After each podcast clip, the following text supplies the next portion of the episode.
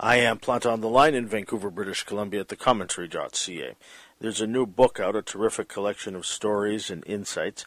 Katherine Palmer Gordon, the book's author, gives us a look at inspiring people in the vast region of central and northern coastal British Columbia, which is the homelands of more than two dozen First Nations. It also has one of the largest remaining coastal temperate rainforests in the world. The challenges of climate change and the ongoing reckoning with colonization are discussed by the people that Katherine talks to in the stories that she has gathered in the book. It's got a great title, too. This Place is Who We Are Stories of Indigenous Leadership, Resilience, and Connection to Homelands. She joins me now to talk about the genesis of the book, the inspiring work going on with resource management, language, environmental law, as well as healing, both physically and spiritually. We meet some fascinating people, names to watch for, as well as um, their plans for a better world.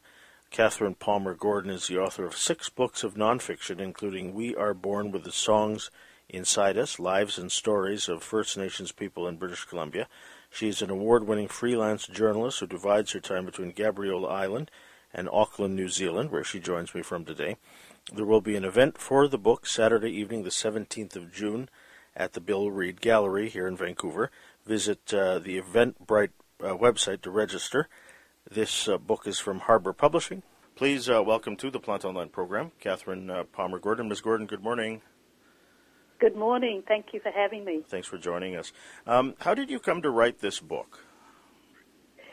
The uh, incredible good luck I've had in the various work I've done and writing I've done over the years has been to spend a lot of time working with Indigenous peoples, both in Aotearoa, New Zealand, which is the accent you can hear, and um, in British Columbia uh-huh. and other parts of Canada. And I had been working in the Great Bear Rainforest and visiting many of the communities uh, featured in the book uh, as part, of course, of that work and getting to understand a bit about Indigenous worldviews on conservation and well-being and human well-being and how that all fitted together and just meet some incredible people doing amazing work. And about five years ago, it, it all came together for me that these stories should be shared, not just with other people in British Columbia, but Canada and the world. You know, we're in a time of huge climate change and environmental change in the world and, and resource management that is not sustainable.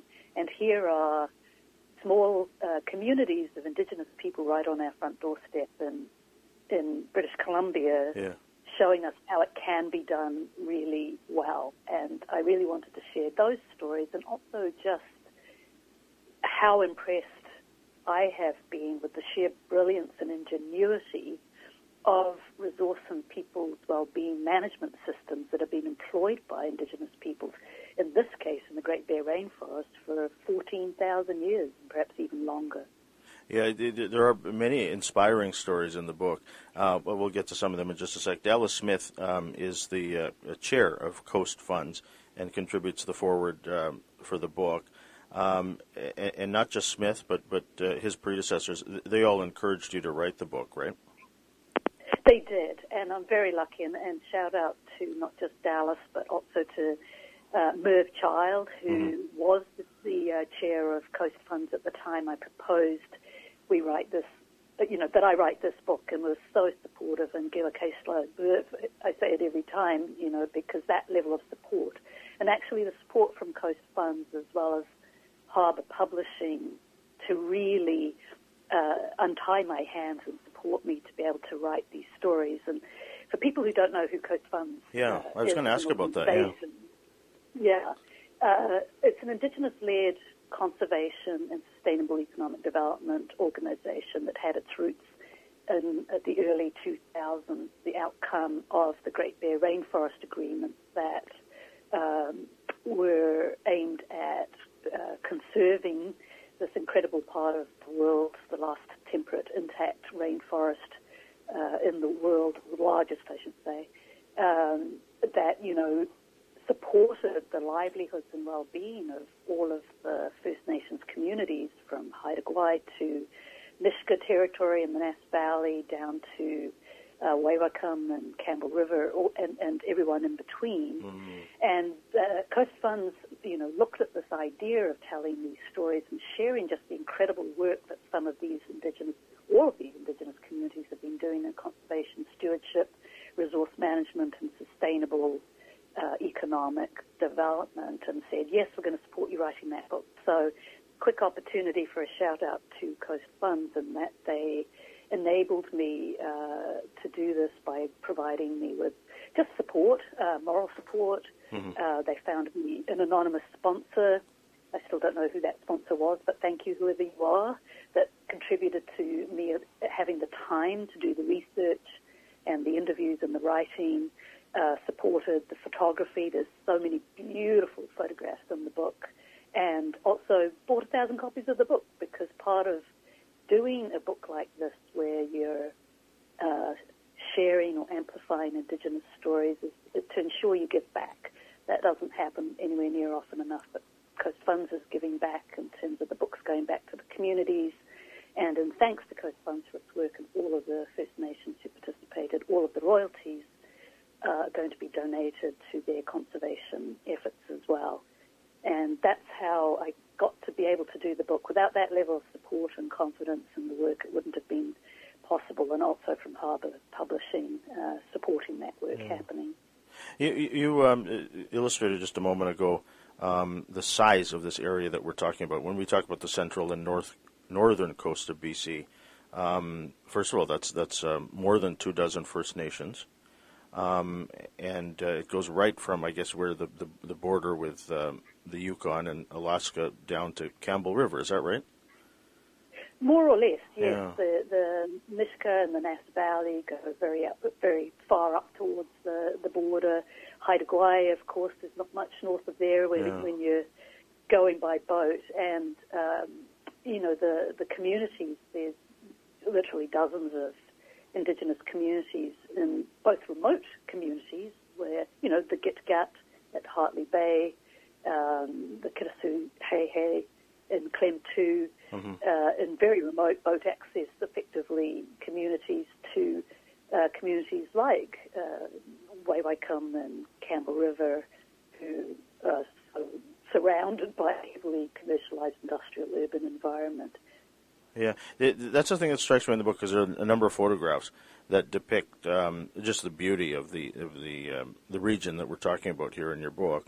Um, I, I, would assume, not having been there, that the photos, as, as, beautiful and evocative as they are, don't do justice to what it's really like up there. I mean, you've been up there, Katherine. Um, it's, it, I'm sure there are many times where your breath is taken away. Joe. I mean, it's hard to describe, and I, I can't encourage people enough to go because uh, the environment, it is breathtaking the ocean, the mountains, the wildlife, the forest. It, it's just an incredibly beautiful part of the world that we need to treasure and appreciate.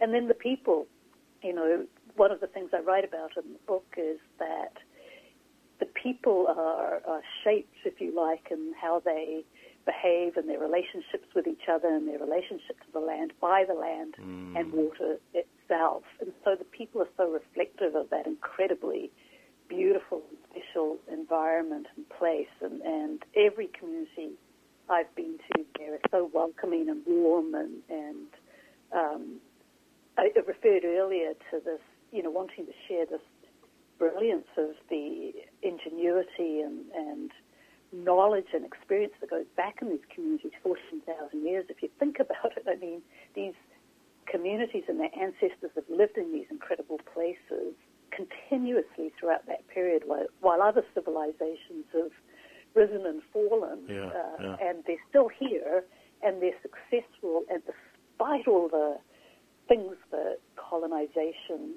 have, has done to them, they know how to survive, and not just how to survive, but to thrive by respecting these incredible places and living with them and listening to them and learning from them as opposed to how we do it in a non-Indigenous environment where we tend to draw lines around a map and say we're going to take this or that, or, you know, um, this is ours and that's yours, and start land wars over it.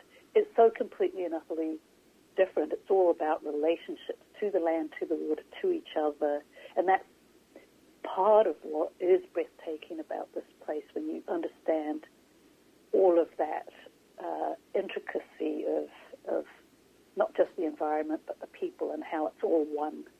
So, so it is absolutely. Yeah, so you mentioned the challenges. Obviously, I mean, we'll talk about colonization in just a sec. But, but environmental degradation, resource extraction. I mean, that that's done a number to the land. Um, yes. Climate yeah. change, obviously, the effects are keenly felt in a place like this. Um, is there is there anything that, that, that leaves you hopeful as to to um, not just the near future, but the the the future itself, as to um, say? I mean, you mentioned a moment ago fourteen thousand years. Um, yes. You know, the, the, the people there managed to survive. Um, I, I, wonder if if um, we'll survive for say uh, another 140 years, say. Um, are, are, there things yeah. that are happening in terms of, of say, mitigating some of the, the, these challenges um, posed to the environment? Are. Yeah, and, and I would say, uh, you know, I wrote this book with hope, mm-hmm. especially mm-hmm. after talking to everybody and hearing these stories. There, there's so much work going on, and this is a microcosm here, and, and it is. Uh, the work that has been done here is now being replicated in other parts of the world because the system of integrated, indigenous-led conservation economies has been seen. It's been in place here for 15 years, and the rest of the world are picking up on it. It's been yeah. uh, uptaken in South America and Africa and other parts of the world. So that is great.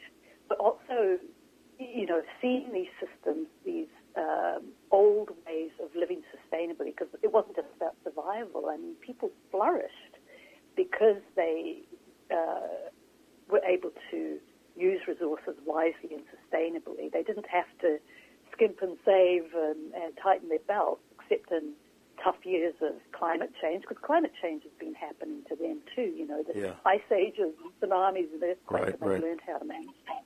And if we can start to apply that more and more in non-Indigenous resource management applications. We're seeing it on Vancouver Island. We're seeing it on the coast where the non-Indigenous partners who work with these nations are more and more aware that this is so critical. So, for example, we saw the federal government announce uh, $800 million for project finance for permanence, which is a jargon term, but it basically reflects uh, supporting things like the Great Bear Rainforest and conservation stewardship. The Great Bear Sea will be the next phase of that to protect the marine waters, to ensure that we've got sustainable fisheries and we're taking care of the quality of water and mitigating the impacts of climate change. There is a long way to go. You know, we shouldn't mm-hmm. be uh, too Pollyanna about yeah. this. When you look at logging, clear cutting on Vancouver Island, right. great example. There are many, many good people um, are listening now to uh, our Indigenous partners and their extremely wise advice on how to do this, and actually enabling them to take the leadership roles in doing these things, as many of the stories in the book illustrate. And so I think there is every reason to hope and, and uh, imagine that as our future because there's there's a story in there, and actually my conclusion is entitled "For the Generations Yet Unborn," because that's a phrase I would hear over and over again from mm. the people I spoke with. Yeah. Everything is about making sure our children and future generations are able to grow up in a healthy, sustainable environment as healthy human beings. And if we keep that focus in mind, uh, we do face another 14,000 years of not just surviving but flourishing and, and this idea, though, of um, getting away from the, the, colonial mindset when it comes to the management of resources and decision making, um, yep. th- that's slowly happening. Um, I'm wondering, can changes in government, say, um, can can that be withstood? I mean, we all worry about a, a, certain government coming in or a certain party coming in, or and, and you know changes in, in, in what's happening in the rest of the country. Um, it is the external challenge that yeah. uh, our temporary governments tend to change very quickly, sure. uh, and so working with permanent governments, you know, the officials who are at the grassroots, you know, people who are working for BC Parks, people who are working for the Ministry of Environment, people who are out there on the land and on the water at the grassroots level, usually, in my experience, share this vision of sustainability and mm. taking care of where we're at. The, the trick is to convince our politicians and our elected governments to set in place a long-term future, and that's why, you know, the announcement of the $200 million set aside for the Great Bear Sea project to start to get that work in place is so encouraging because that is a political decision. You know, I think the provincial government in BC could step up and do more, but we're actually seeing that start to happen when the Mamalilikulla Nation uh, uh, from Village Island up the Central Coast uh, declared that part of its uh, homeland to be an Indigenous protected and conserved area, or IPCA is what we call that, mm-hmm. last December, they set out a challenge to the provincial government to say we cannot let the incredibly special part of Hoy Sound and Lull Bay be degraded by the impacts of logging anymore. We have to protect this area. We've got some of the most rare sponges and corals in the world here that have to be protected. And um, the provincial government is stepping up. The chief, John Powell, tells me the you know the federal government is starting to step up. So there's a little bit of the just do it approach yeah. uh, that doesn't depend on you know following elected governments, but actually leading them into the right way to do things. What about the young people, Katherine? Um, we always hear of, of uh, uh, the young uh, indigenous leaving the reserve and, and, going south or going elsewhere for education, for, for making a living. Um, are there, uh, in, in writing the book, have you found many compelling reasons, say, for, for uh, uh, uh, the young to come back, say, and, and, and or even stay altogether? Absolutely, and you know, there's two or three different aspects to the to the question you know, that is one of the challenges. It's actually the challenge for any small community is right. how do you yeah. keep the young people here? How do you give them meaningful uh, roles, whether mm-hmm. that's employment or volunteerism or just being in the community. And so part of the beauty of uh, way of looking at conservation economies is building opportunities. for the Kiddisu Hei Hei and creating Spirit Bear Lodge, providing training and opportunities for their young people to work in the lodge, not just as uh, front of house staff or in the kitchen, but as guides taking out the uh, visitors and guests on wildlife tours and cultural tours as just one example of that that's been, you know, really successful in the uptake.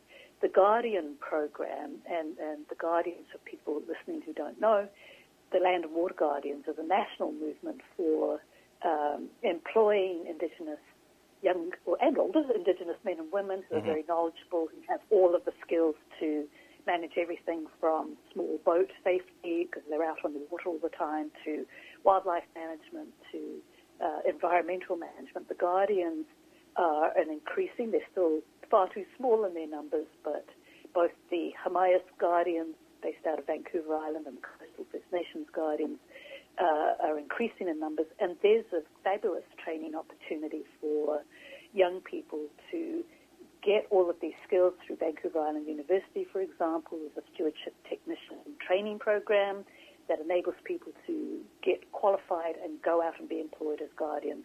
Uh, the challenge on that is long-term funding to support that. So shout out to the province here.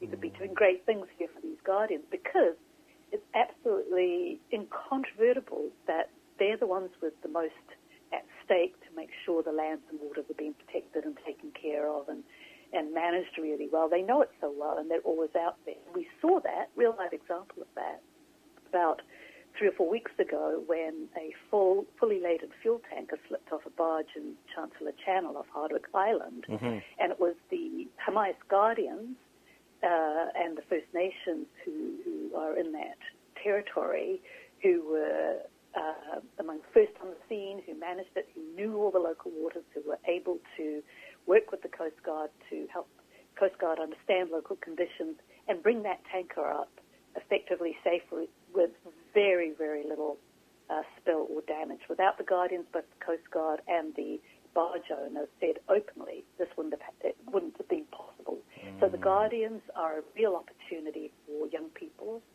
And then the third sort of element to this that I saw, and there's a couple of stories that pick up on this, both for the um, Nation in uh, who are running the Quay youth camps where they're training the kids in every aspect of uh, culture, environmental care, medicinal plants, food gathering, uh, indigenous law, how they, all these relationships that we talked about earlier is a very, very successful program that's been going for years now where you're seeing kids who went through that come back as the teachers and they're employed there doing that work. Some of the young people who went through there, like Jamie Teagle, who's in the book, who is now running, is on Council, is running their housing portfolio, uh, has a planning degree, is just so knowledgeable thanks to all of those opportunities that are being offered in Haida Gwaii, the rediscovery camps have been running now for 40 years, where the kids get an opportunity to go out in the summer for a week and just be on their homeland mm. with uh, the elders, with the teachers, with the the guides who can help them. And that program makes such a huge difference. So these kids who, you know, will go into these camps, and people like April Churchill talks about that in, his, in this, that story. You know, the kids get on the boat to go out, and they're wearing the hoodies over their head, and they're mumbling, and they're not really helping with the bags, and maybe they're smoking. and a week later, you know, all it takes is a week, and these kids come back, and their heads are held high, and the hoodies are thrown back, and they're saying thank you to everybody, and they're saying, when can we come back? And, you know, there are stories there, so many of those kids who you know, could have had not much on offer to them, right. ending up instead going to university, you know, going and getting jobs in the community. And so that's why, you know, anybody who wants all of our fellow citizens to thrive and flourish, uh, you know, encourage them to support these efforts and hold their hands up to yeah. what Indigenous peoples are doing because the young people are our future. Indeed. They're the future for everybody. Well, one of the things that strikes me as I'm, I'm, reading, there's so many inspiring stories in the book. Um, there's stories of pain as well. Um, yes. Is that, that your skill at listening, um, th- that comes through in the book. I don't, I, I don't know if you, you, you probably didn't um, uh, do that specifically, but I, I certainly read that. I mean, having talked to people over the years, I can see when that happens, even in print. Um, mm. It's such it's such a necessary skill, but but I th- I think beyond say just, just writing a good book as you have, um, it, it's um, important in these conversations that we're having in the spirit of reconciliation, isn't it? Oh, uh, absolutely. And listening is so important, and and listening without qualification, I would even say, is the you know people have good intentions, and they'll sometimes say to me, you know, why do we have to spend so much time in the past? Can't we just move into the future? Um, and I understand the question, but as one person, uh, as Jesse Hempel, I think it was, who said to me in the Guaso and Akwila story, you can't actually set the table future until you clear it of the past. Mm. And, you know, the, the impacts of colonization are such that and the level of pain, it's still very much happening today, and it isn't all in the past. Yeah. And and the impacts are not just the, you know, I think everybody, um, any rational human being would look at the residential school system and the way the reserve system and the way Indigenous peoples were treated here by colonisation as terrible things and you know the disenfranchisement of Indigenous peoples. Everything that was done just goes on and on and on. And there is a resource section in the book uh, for people who want to learn more about that. Um, but it's it's to understand what that impact actually means today. You you can't just see it as being in the past. You have to see that it completely disrupted that 14,000 years of brilliance mm. ingenuity and all those relationship-based systems were deliberately torn apart. So many people died during the uh, smallpox epidemic that I was at a gathering recently where uh, the facilitator made the point that you know nine out of ten people died. So if you had ten people in your family, you would sit down to dinner one night and the table would be empty mm. except for mm. you. And and when you think about that, the recovery of that isn't necessarily 100 years or, or 400 years. I mean, Indigenous peoples weren't even given the vote in federal elections. They weren't even treated as citizens until 1960. It hasn't been very long. Yeah. And to allow people, and in particular to allow Indigenous peoples to employ Indigenous ways of healing themselves, and understanding that part of that is going back to that pre-colonization and to decolonize and to restore all those incredible relationship systems and the language. You know, we cannot underestimate the importance of language as part of well-being. I, you know, French was my mother tongue, and I didn't learn it growing up for various reasons, and it still feels like a big gap in my life that I don't. I'm not fluent in French. So, it, because language embodies so much meaning, and particularly Indigenous languages have so much meaning.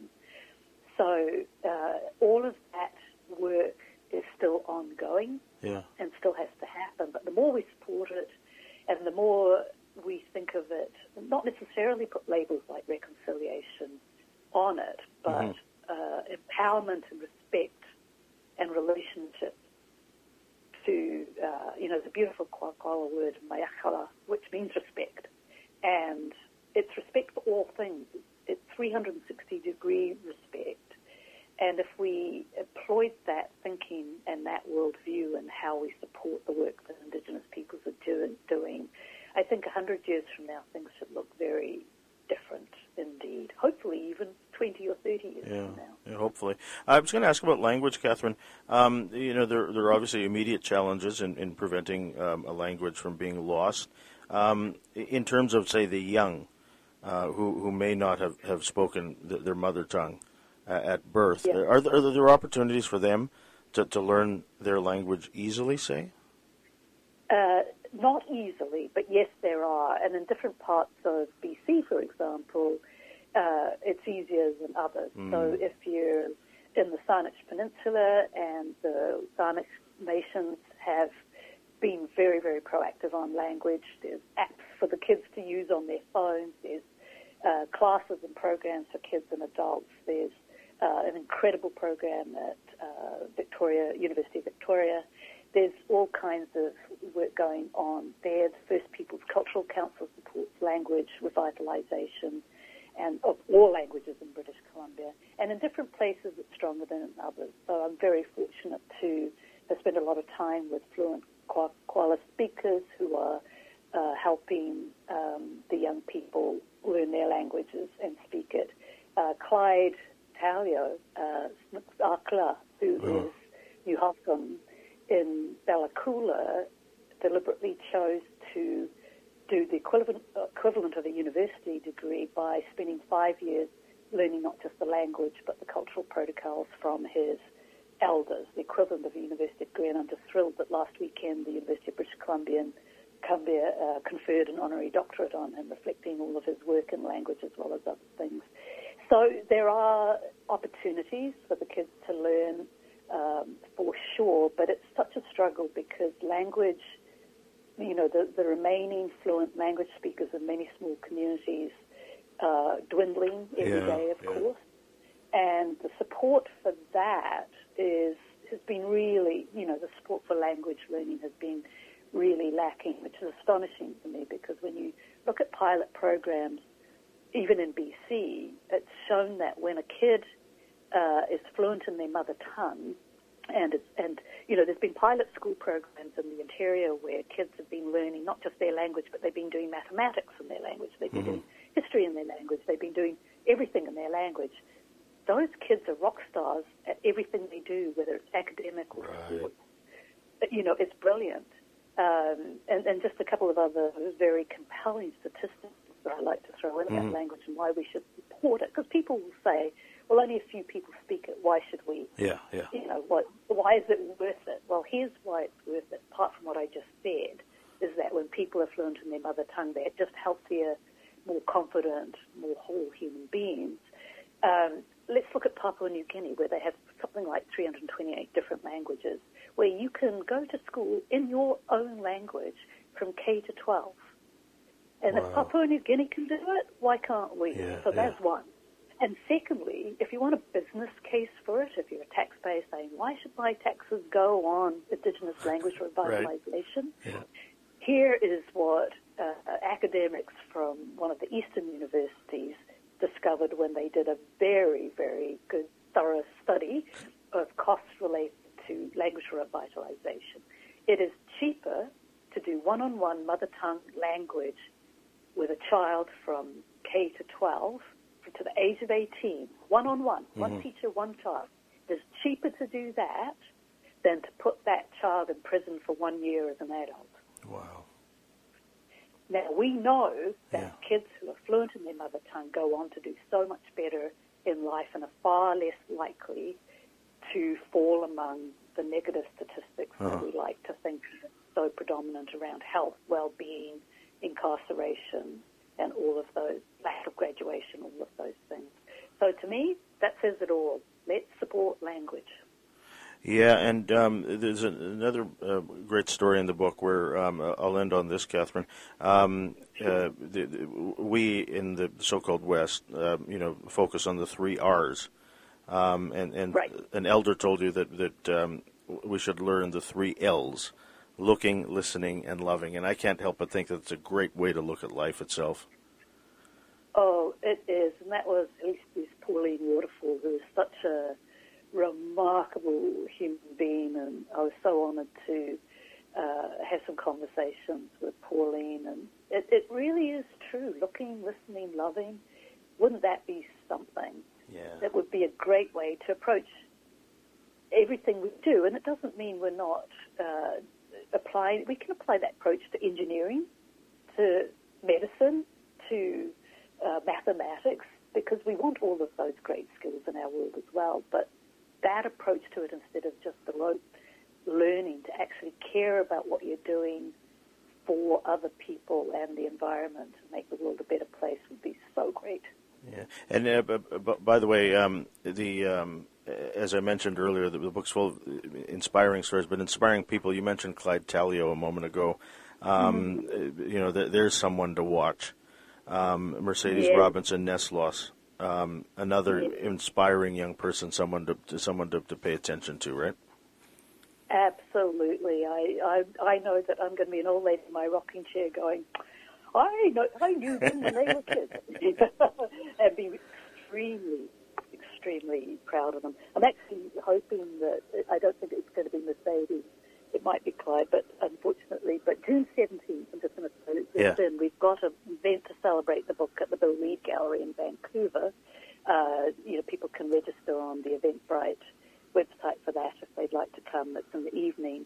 And, you know, we are going to have some of the people from the book there to be talking and speaking. The book's not about me, it's about them.